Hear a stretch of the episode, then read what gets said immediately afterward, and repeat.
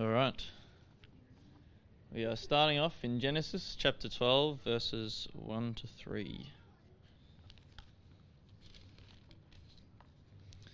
So if you have one of the Bibles from the back, it is page 8.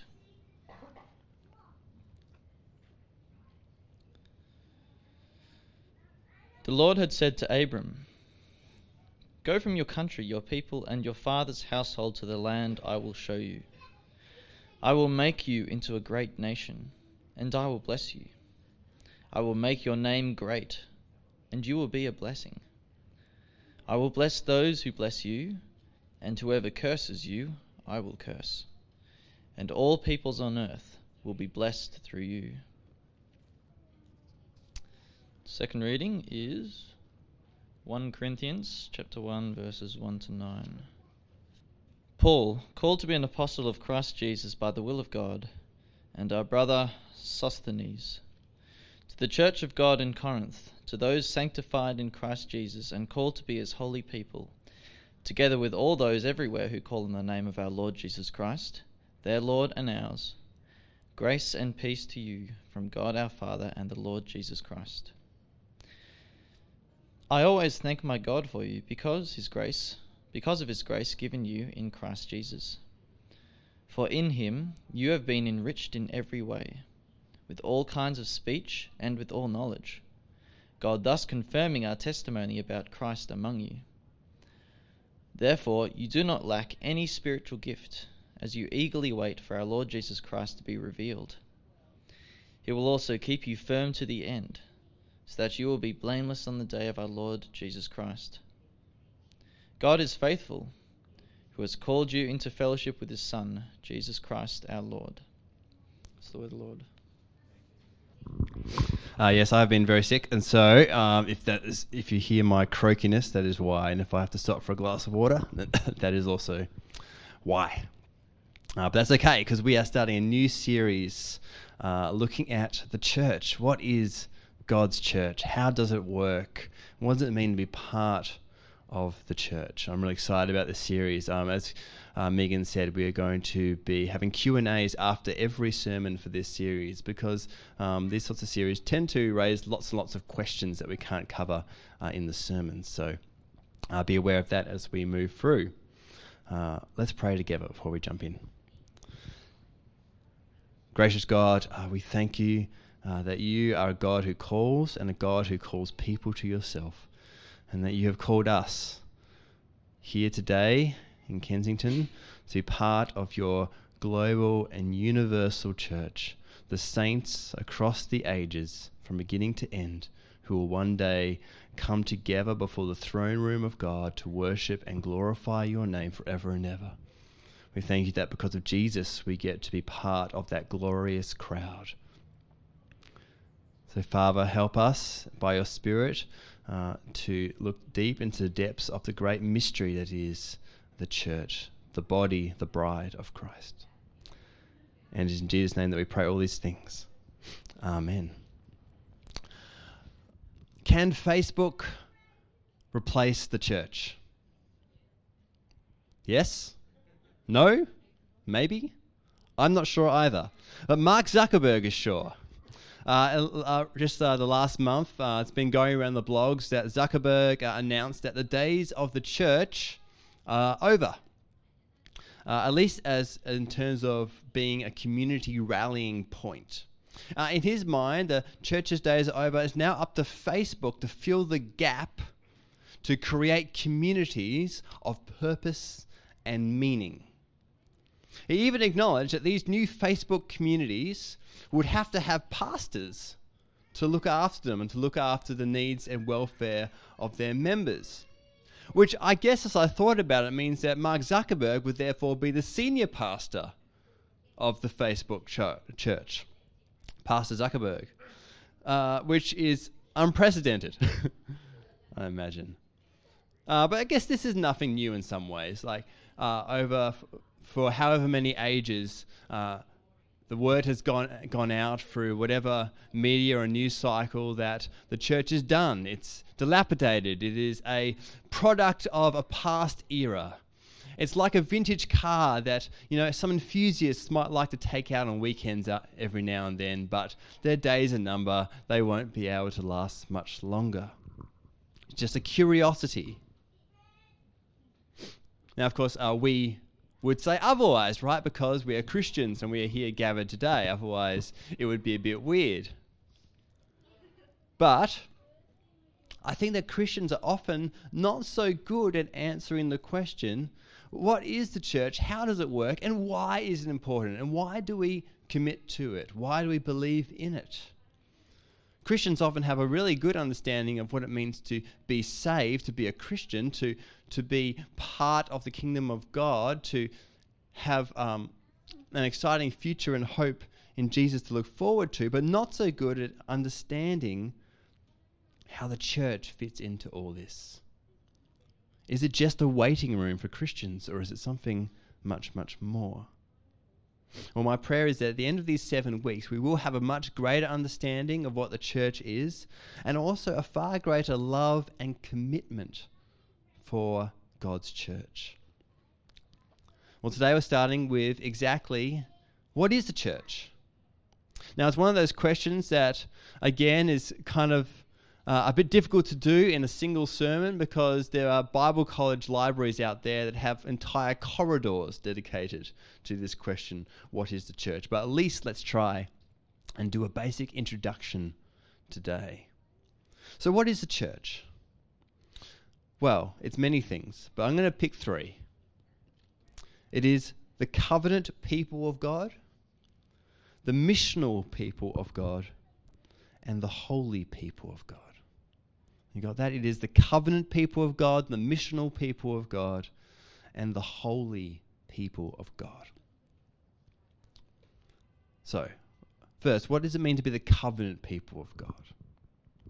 Uh, I remember right back to when I first started um, studying the Bible at Ridley College, um, and I went to one of my first lecturers. Uh, le- lectures was church history, uh, and my professor got the front and he looked at us and he said, uh, I want to ask you a question.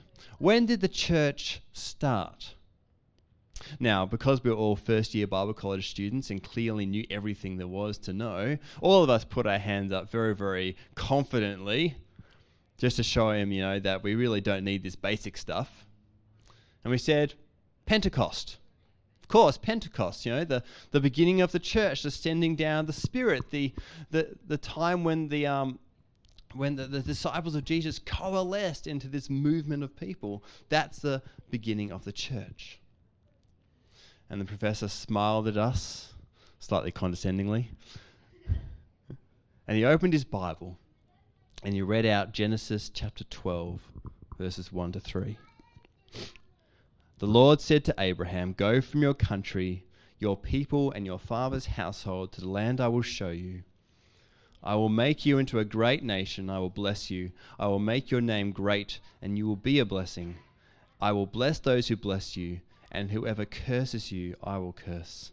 And all peoples on earth will be blessed through you. He went on to say that it is true that maybe the, the Christian church may have been birthed at Pentecost, but God's people were birthed far, far, far earlier on the day that God called Abraham to be the beginning of a great nation. They were birthed out of God's covenant. What exactly is a covenant? Well, a biblical covenant is when God and God's people make a binding promise with each other. God promises to be their God, to love them, to protect them, and guide them, and they promise to be His people, to worship Him, serve Him, and obey Him. The relationship here is not a covenant of just, oh, it's not like a business deal it's like a covenant between a family, of a father and a child. It's full of love, it's full of dependence, it's full of embrace. This is when God's people started, and it shows us that this is a God who calls. God is a God who calls. He takes the initiative. from the very beginning, he takes the initiative to start a relationship with people. And with the most surprising of people. Abraham was uh, a nomadic tribesperson of no consequence in the wider world. And yet he is called out of obscurity to be the father of many nations. God doesn't call the richest or the strongest or the most religious. He calls the weak and lowly, the obscure in the world, to change the world through him. The problem, of course, uh, was that as this covenant was set up and, and, and the nation of Israel grew out of the family of Abraham, it was revealed that there was a problem. And the problem was that while God is faithful to his covenant and keeps his promises, Israel, his people, could not. Time and time again, God shows himself to be faithful, and yet Israel showed themselves to be unfaithful and rebellious. So something would have to happen for this situation to be dealt with. And it turns out that God had revealed himself very early on as not just the God who calls, but the God who redeems. God redeemed his people out of Egypt, out of slavery through the Red Sea. And now God would have to sh- would, would show us and show them that this that the Exodus out of Egypt was just a foretaste of the kind of redemption that he would enact in order to maintain his covenant with his people. It's no coincidence that the life of Jesus mirrors the story of Israel. Have you ever noticed? Both were born into obscurity. Both were exiled into Egypt. Both Israel and Jesus was delivered through a slaughter of newborn sons. As Israel passed through the Red Sea, Jesus passed through the, sea, through the waters of the Jordan River in baptism. And just as Israel spent 40 years wandering the desert, Jesus spent 40 days wandering the desert, being tempted by the devil. Now, we might say this is just a bit of a coincidence, but no, the biblical writers are trying to sh- make a very, very important point. Jesus was not just a good Jew, even the Son of God. Jesus came to be the better Israel. He was Israel as Israel should have been, but couldn't be in every way that Israel was unfaithful, Jesus was faithful. Just as they were disobedient, Jesus was perfectly obedient. And just as they continually broke God's law, Jesus came and fulfilled the law. In his life, he was everything Israel should have been, and in his death, he became everything Israel needed him to be. The Good Shepherd became the Passover lamb. His blood became a pathway of redemption greater even than the rescue from slavery in Egypt. The cross became rescue from a far greater slavery, that of sin and death. By doing this, by becoming the new and greater Israel, Jesus fulfilled the covenant that Israel could not have done. He signed and sealed a new covenant in his blood. And the newness of the new covenant is not that it's a different covenant. No, it's, it's always been the same covenant, the covenant between God and his people. What's new about this is that our side is no longer kept by us sinful people who fail, but by Jesus who succeeds. Jesus represents us. I remember in Matthew, um, Jesus uh, told Peter that he would build his church on him as a foundation stone. You know, on this rock I will build my church. It's really interesting that the word that Jesus uses for church here is the Greek word ecclesia. It just uh, it literally means those who are called out, or another way put it, a gathering. Literally, it's the same word used of Israel when they gathered together to hear God's word. Literally, the, the called out people of God.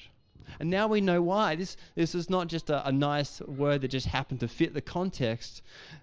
Jesus is saying that this is not just some new organization, but this is the succession of Israel. The church was not God's plan B. It's not just kind of uh, another option because Israel didn't turn out. No, the church is the new Israel. I listened to Paul at the beginning of 1 Corinthians. Uh, in verse 2, he says, To the church of God in Corinth, to those sanctified in Christ Jesus and called to be his holy people, together with all those everywhere who call on the name of our Lord Jesus Christ, their Lord and ours. The church as we know it is a new Israel, and she consists of those who God calls out of darkness into light and those who call upon Jesus as Lord and Saviour. Now extended not just to Jews, but to Gentiles as well, to us here. And something else is different. God is now with the church in a way he never was with Israel. The Holy Spirit lives in the hearts of every believer. The temple of God is no longer made of stone, but it's a community of people indwelt by God Himself. The Spirit sears the new covenant and its terms upon our hearts.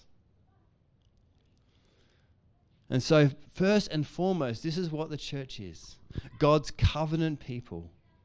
The, the end point of God's redeeming and calling work that started all the way back with Abraham, even before that, before time began, even before the world was made. The church is the epitome of God's plan to redeem a people for himself to call a people into his covenant. So we are called by the Father, redeemed by the Son, indwelt by the Holy Spirit. The God who is three in one calls us, his church, to be part of their life together as they come and bring their life into ours. So that's what the church is. But then uh, what does the church do? What is the church's function? Well, the church's function is to be the missional people of God. You know, it's interesting. Um, over the last uh, maybe decade, I guess, there's been uh, a new business trend developed in companies around uh, their purpose. Now, it used to be that a company would just put up a mission statement, and it's just about um, making a good product at a fair price to give to consumers who want it. But apparently, that's not good enough anymore. Uh, things have pivoted, things have, have changed. Companies are racing to find a way to develop what they're calling a shared purpose. What they're doing is they're trying to find a way to invite customers not just to be the recipients of their mission, but to be part of their mission. Uh, to illustrate, check out this one company's uh, mission statement. Our mission to inspire and nurture the human spirit, one person, one cup, and one neighborhood at a time. Starbucks. You see what they're trying to do? They're trying to say, don't just drink our coffee, change the world by drinking our coffee. It's very different, isn't it? Now, we, this makes us cringe a bit because, I mean, come on, guys. It's coffee. And it's Starbucks coffee at that. Like, I totally believe coffee can change the world, but I do not believe that Starbucks coffee can do that. But they tapped into something real, right? Because it's working. This kind of marketing campaign is really working. Why? Because people are wired to desire participation in something greater than themselves to be drawn up into something transcendent, something big, something transformative. We have this innate sense of common mission, We want to be part, we want to collaborate. And these companies like Starbucks, they know it and they're marketing off it. Of course, this is true because we are created for this. Never in history has a, has a mission statement impacted the world more than the last few words of Genesis 12:3. And all peoples on earth will be blessed through you.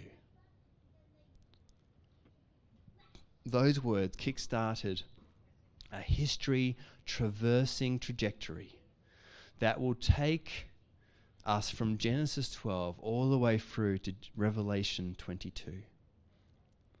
The mission of God, declared in the simplest of terms, to bless the world through God's people. And as the story continues, that blessing is revealed to be far more cosmic in scale than Abraham could possibly have imagined in his wildest dreams. Because God's ultimate mission, as revealed in Jesus, is to re- reconcile, restore, and renew all things under Him. And the most amazing part is God has no plan to accomplish this apart from His church. He doesn't have another plan. There is no plan B. God's only plan is to reconcile, restore, and renew the cosmos under Christ through his church, to use his people to bless the world. It's interesting that Jesus rarely uses the word church in the Gospels, only twice, and one of them uh, we've already talked about.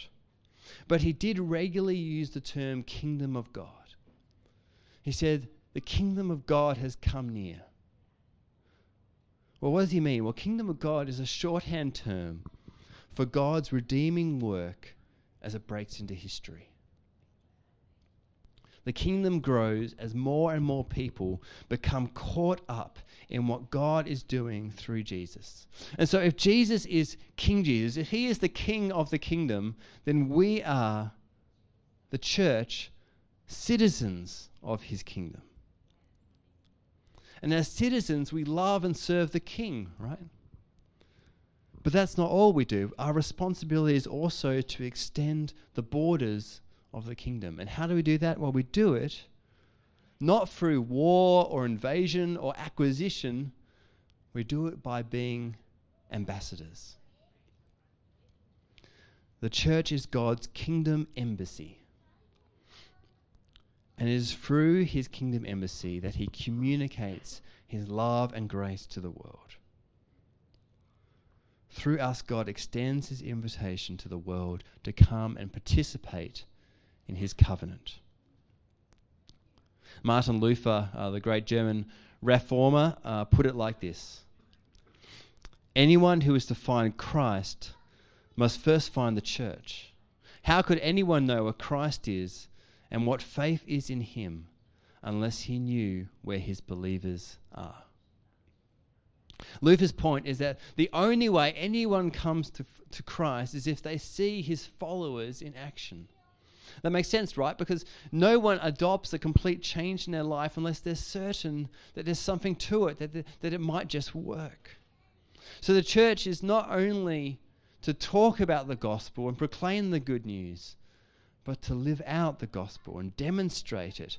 Proclaiming the gospel is what we do to explain why it is that we believe what we believe and live the way we do. It's in some ways ridiculously simple, and yet, over the last two millennia, this is how the kingdom of God has grown. Through very, very ordinary, everyday people living out the good news of the gospel of grace in their everyday lives and telling people about it as people come and join and ask questions. It started as small as a mustard seed. But now the kingdom is a great tree expanding to fill the whole world. And as the tree grows larger, it also becomes more complex, doesn't it? I mean, it's amazing to think back over the last 2,000 years that the church now spans the globe in every country to almost every language. And it, and it keeps expanding every day. And yet it is now so complex, isn't it? It's, it's every culture means that there are now so many different expressions of the church across the world, denominations and churches and movements. And that's okay. Because as the tree grows and it becomes more complex, so must its structure. Its structure must grow to support the growth, otherwise, it just falls over. The church cannot just be an organic movement of people, it has to also be an organization. You know, one of the most com- complaints I hear from people, you know, in and outside the church, is that it's too structured. The church would be so much better if we just got rid of all the institutional elements of it and just got back, stripped back to basics, just got, just were people. Everything would be so much better if we just did that. But what people tend to um, not realize is that Jesus founded an institution, not just a movement. As soon as he told Peter to be a foundation stone of the church, it became something more than just a loose cluster of friends. And the book of Acts tells a story of how the church grew very organically, yes, as, as people um, came into a relationship with Christians and became believers.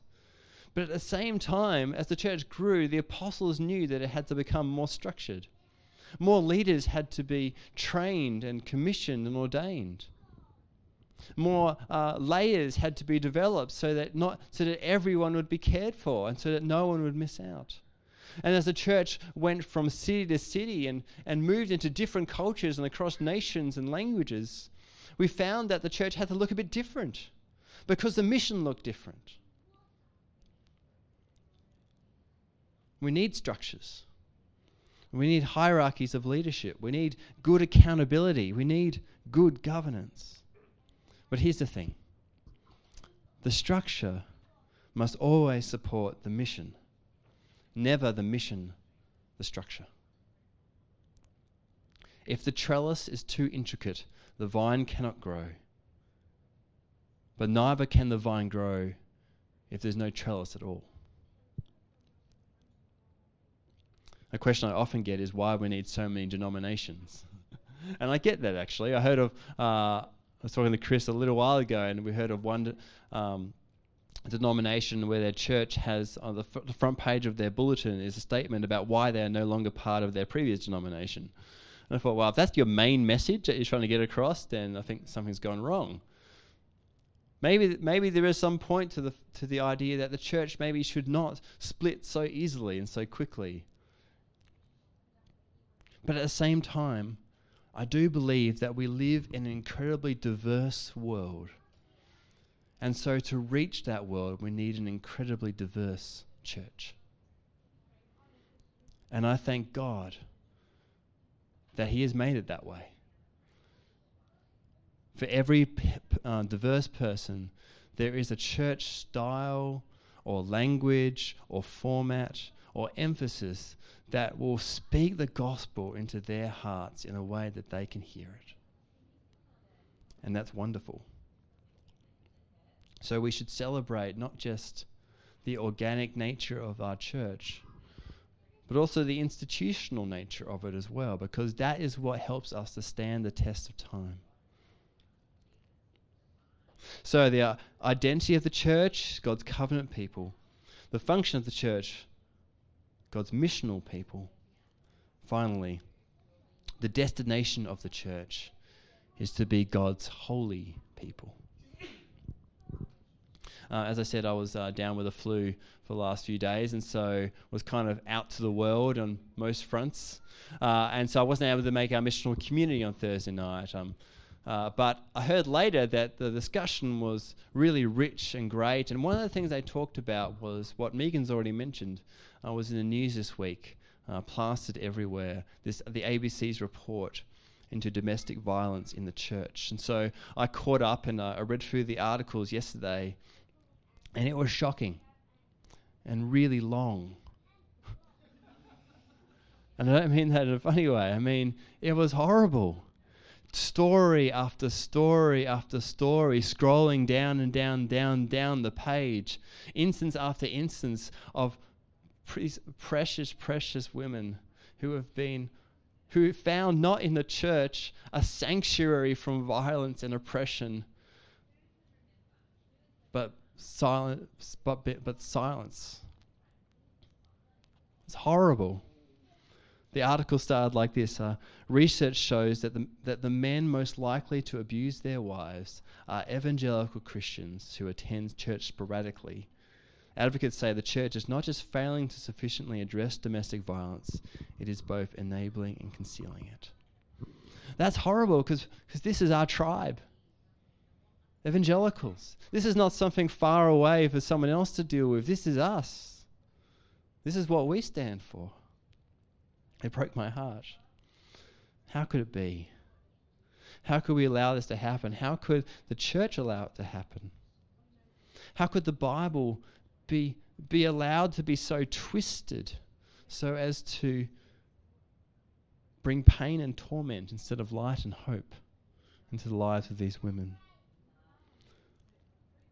There's just more coals heaped on our head, isn't it? As we still deal with the ramifications of the Royal Commission. And so, and it, we cannot ignore the fact that the church has failed to protect the vulnerable in our midst. Christianity's opponents aren't going to stop there either. They'll point out that the last 2,000 years has gives us a seemingly endless list of corruption and violence and ignorance within the church of God. And the problem is that they're right. The church is full of hypocrites. We say we worship this great God of love and grace and fellowship, and yet so often we fail and fall short to extend it into our lives and into the world. It's not all bad, sure. The church has done wonderful things. Our church has done wonderful things. And yet it's tarnished, isn't it? And the reputation is tarnished. Well, it was a tension not just for us, but also for Paul. Look how he begins this letter to the Corinthians to the church of God in Corinth, to those sanctified in Christ Jesus and called to be his holy people. The words sanctified and holy here are very close in meaning. They both mean to be set apart for God's special purposes. And it includes being set apart and bearing the character of the God who's called them. It's quite a stunning statement because the church in Corinth was messed up. Just a few of their issues were they had leadership factions, schisms, class discrimination, chaotic church services. They were taking each other to court and suing each other. And they were engaged in such severe sexual immorality that Paul says that even the pagans around them wouldn't tolerate such behavior. There might be many words to describe this kind of a church, right? I wouldn't imagine anywhere near the top of the list would be holy and sanctified. And yet, that's what Paul calls them.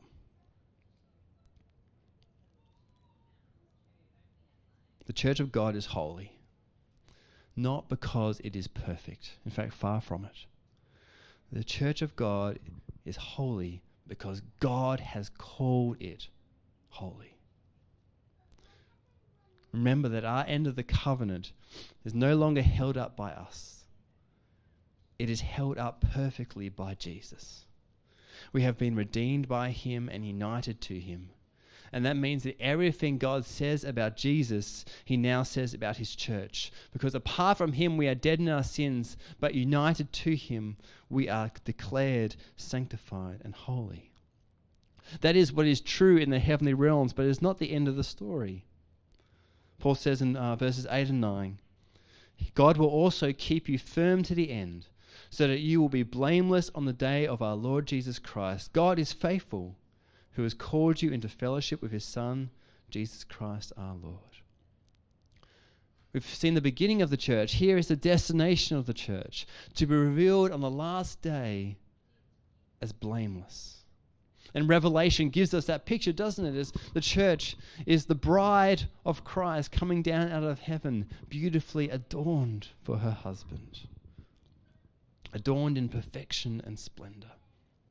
The church has been declared holy by God and will one day be revealed as holy to the universe. The problem is that we live in the in between times.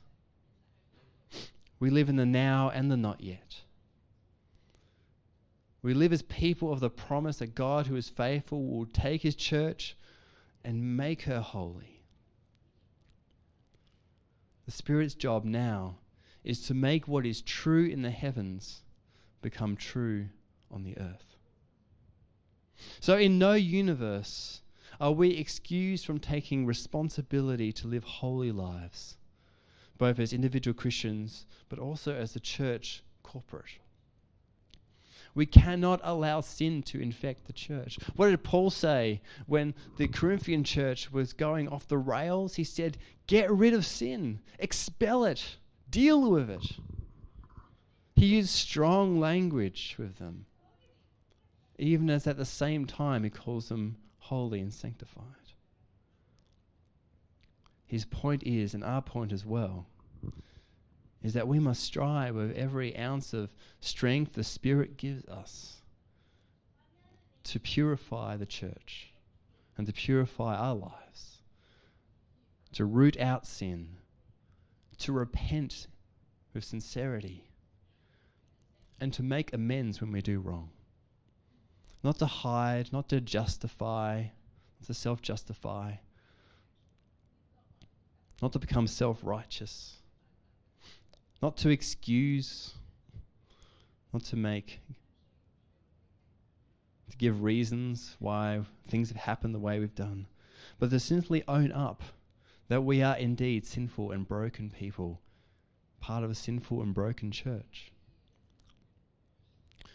Michael Horton writes, where most people think that the goal of religion is to get people to become something that they are not, the scriptures call people call believers to become more and more what they already are in Christ. Our goal is not to become something that we are not, but to become more and more what we already are holy and sanctified, the covenant people of God. So when we see horrible things happen in the church, we should not be surprised. Because after all, the church is not a museum for dusty saints but a hospital for broken sinners. And we should read things like the report on domestic violence and swiftly say sorry. And indeed, I am sorry that any woman has ever found that the church has been anything but a sanctuary from violence. At the same time, we should remember who we are and what God is making us to be. We should look at His church, tarnished and dirty as she is, and see in her something of the glorious bride that she will become. The bride that she will one day be revealed to be when the whole universe begins to see her as God sees her. A people called to be his own possession. Finally, Paul writes in verse 4 I always thank my God for you because of his grace given you in Christ Jesus. No one will ever replace God's church. Neither Mark Zuckerberg or anyone else for that matter. Not because of anything we are, but because of everything that Christ is, and because of the grace that has been poured out into us out of his gospel. God's covenant people are called, formed, and will stand firm to the end only because of the grace of Jesus. The grace of God's call, the grace of Christ's redemption, the grace of the Spirit's empowering presence. The grace that sends us out on the mission despite our failings. The grace that opens our mouths to declare the good news. The grace that opens our hands to love and serve the least and the lost. By grace, we are no longer what we once were. And by grace, we are not yet what we will become. And by grace, we are what we are. Praise be to God. And actually, that's the good news, isn't it, for the world? The good news is not to become and join the church and find a perfect community. The good news is to come, join the church, and find grace. Because the world needs it just as much as we do. And we, as God's embassy, sending out ambassadors and little forays into the world to declare that good news. That is our mission. And it springs out of who we are as God's covenant people. Amen. Uh, I'm going to pray for us and then uh, I'll take some questions if anyone has any. Heavenly Father, thank you that uh, indeed Jesus has poured out his grace on us. Uh, it's so hard sometimes, Father. We live in um, in a world that is broken and in a church that is broken. And we are appalled by the things that sometimes happen in the name of God. Father, I pray that you will purify your church. Make her spotless and clean. Reveal her, Lord, as the bride of Christ, beautifully adorned. And we look forward to that day, Lord, the day to come, when Christ is revealed and, her, and his church with her, with him to see her on that day. That will be a wonderful, wonderful thing. In the meantime, Lord, sanctify us more and more to become more and more like Christ. Root sin out from your church. Remove evil and maliciousness. Make us bold, Lord, to proclaim uh, the gospel, not just to the world, but to ourselves. Amen. Any questions? It's a really good question. Yeah, so um, a great analogy is actually, um, uh, well, I'll, I'll, step back for a little bit. Sorry. Oh, sorry. I'll repeat the question. So the question is, um, how do we speak about the church when it is uh, both a a movement, an organic movement of people, but also a structured institution? How do we talk about church to other people? Um, uh, a great illustration from nature is our own bodies, right? We are the, you know, the most organic organisms around, uh, and yet we have a skeleton. And we need a skeleton to hold ourselves up. But we're not just a skeleton, we are muscles, and we are also you know, a heart, we're a spirit as well. Uh, so we are, uh, m- most things in nature uh, are both a structure and also um, an organism. So I find it a really helpful way to look at it. How do we speak about it? Uh, I, I never. I, have been trying to wean myself off saying that we, that I go to church. I like to say I'll say that I will um, uh, go to a church service or go to a church gathering, uh, but not that I would go to church. I'd rather say, and I'm trying to teach myself to do this, to say, no, I am part of a church. I'm part of one. I'm a member of one, um, and that membership um, looks different depending on the day. Sometimes it means that it, it, I, we gather in different ways as the people of God.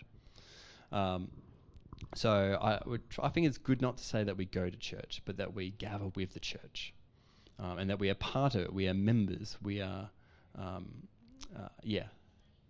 Does that help? Cool. Anyone else? Yeah, Julie. Yeah, great question. Uh, so the question is, um, apart from saying sorry, um, which is really, really important, by the way, that we do that publicly and without excuses. Um, how do we? How should the church and how do we respond to things like domestic violence um, in the church? And maybe more practical ways as well. Is that, is that about right? Yep. Um, yeah, it was a great question. I was actually really, as much as the as the article that I read yesterday by Julia Baird um, was really shocking. Uh, I was also rather encouraged as well. Um, because as I read down, she included a bunch of quotes um, from our own Archbishop, other members of the Anglican Church, evangelicals, um, and Richard Condie, um, former Vicar of St. Jude's, now Bishop of Tasmania, um, who have responded to that article really honestly and actually saying, hey, you know what, we've been working hard at this for years now. We, and, and here's the list of the programs and the what we now expect of clergy, what we expect of our ministers, the sorts of checks and balances we're doing because we've seen it and we want to do something about it. I thought that's great. That was great. Um, and and so it's encouraging that at least in uh, again, this, this is what's good about having an institution. We can have um, policies and um, and structures put in place that can actually prevent um, uh, abuse of power, which is wonderful. So I think I was encouraged by that. And what I would also say though is that um, for us, it uh, on the ground, to be absolutely 100% firm on what we know to be true and right in our own church. It starts with us here. It, it's good to have policies and stuff at a bigger level. It starts with us. It starts with us being really, really firm about sin. It starts with us being quick to confess, uh, quick to repent, uh, quick to own up, and quick to take responsibility. It starts with our own leadership, even here in our small situation. Um, that's where it starts. Um, and then on a bigger level, to uh, make sure that we are absolutely um, rigorously follow the kind of guidelines um, and the checks and balances that our own uh, denomination puts in place for us to follow. Um, and then uh, I think to to um, yeah, I, I, think the other thing that I'm really really keen about, and what I unfortunately saw in some of the comments and different things around the place was not to make excuses because it's really easy to say sorry but also just to kind of excuse the behavior a bit and say, oh well, that's a out, that's a that's an exception, or they didn't really understand what was going on, or that sort of thing. And I really think that's unhelpful, um, and just comes across as just kind of weak. I think um, I, I, there's an Anglican minister in the Northern Territory who who wrote a public apology, and I loved its honesty and brutal willingness not to make excuses. I thought it was really helpful. Uh, that Sound good? Cool. Uh, Wayne got up first, I think. Sure. Wayne's about as sick as I am. I'm sick because it's your fault, Pete. Um, I just want I just want to add on to that since we're on this topic, um, because I think it's actually really important to also remind ourselves, as me and Enchi had been sort of reflecting on this news as well, is that it's also equally important for, especially for, for the men in this church to be a lot more mindful and discerning and be watchful for each of us. I think as I processed that information, I started to think in my head, oh well, you know, um, I could I could actually think of a few people I know in the evangelical church who are my friends who could possibly very, very possibly lean on a a bit of a you know abusive relationship side. And I think the problem with a lot of these domestic abusers is that if it's not physical, it could be emotional, it could be verbal. And then the problem with that is it's not always very obvious, it's very subtle. And then, you know, it's it's it, it becomes harder to identify um, whether abuse does happen on a on a on a vocal and emotional level in the church. So I think it's really important for uh, and I'm, I'm just saying this as a man and for the men to be really watchful of each other. Um, and I was actually watching a DNA video from Soma, um, completely off track, but this guy was basically saying that DNA has actually helped him um, to be more accountable in his marriage. So someone in his DNA group um, had noticed that in church he was sort of treating his wife a little bit um, on the harsh side and unfairly, and he had to pull him aside and just very gently rebuke him and say, "Hey, do you think this is the right? This, do you think this is healthy for your marriage? Do you think it's the right way to speak to your wife, to treat your wife?" And he thought about that, and it's like, you know, that's not that's not the healthiest way, and that's not the godly way. But he can only get to that because of really close, intimate accountability among the men. So I think that's a plug to do DNA. That's really helpful. And actually, um, I noticed in Julie Baird's article, she said that people, men most likely to be abusers were in the church, were those who were not in community. Those who are only coming to church on Sundays, like every now and then, kind of on the fringe. That's where it most likely happens. When you're in community and you're in good accountability, yeah, that's it's it goes a long way so that we can, yeah, as as we um, call each other to account and to a higher standard of holiness. So yeah, thanks Wayne. That's really helpful. Uh, Nino, I think you were next. So the question is: Is it wrong to attend two or many churches? Hmm. Uh, really good question. Um, is it wrong? No. Is it helpful? I'd say also probably no. And here's why. I think God um, uh, has uh, set up his church to be um, his family, right? Um, and to be to be part of his family means to have really, really deep relationships. To have sort of relationships that Wayne's talking about, where you know each other so well that you can hold each other to account. My personal belief is that while it's not, I don't think, particularly like wrong to go to or attend many, many different churches or a couple of churches, um, but it is probably very unhelpful not to um, have a have a situation where you spend enough time there that you're part of that family and they know you, you know them, and they you can hold each other to account because that's what part of God's family is for.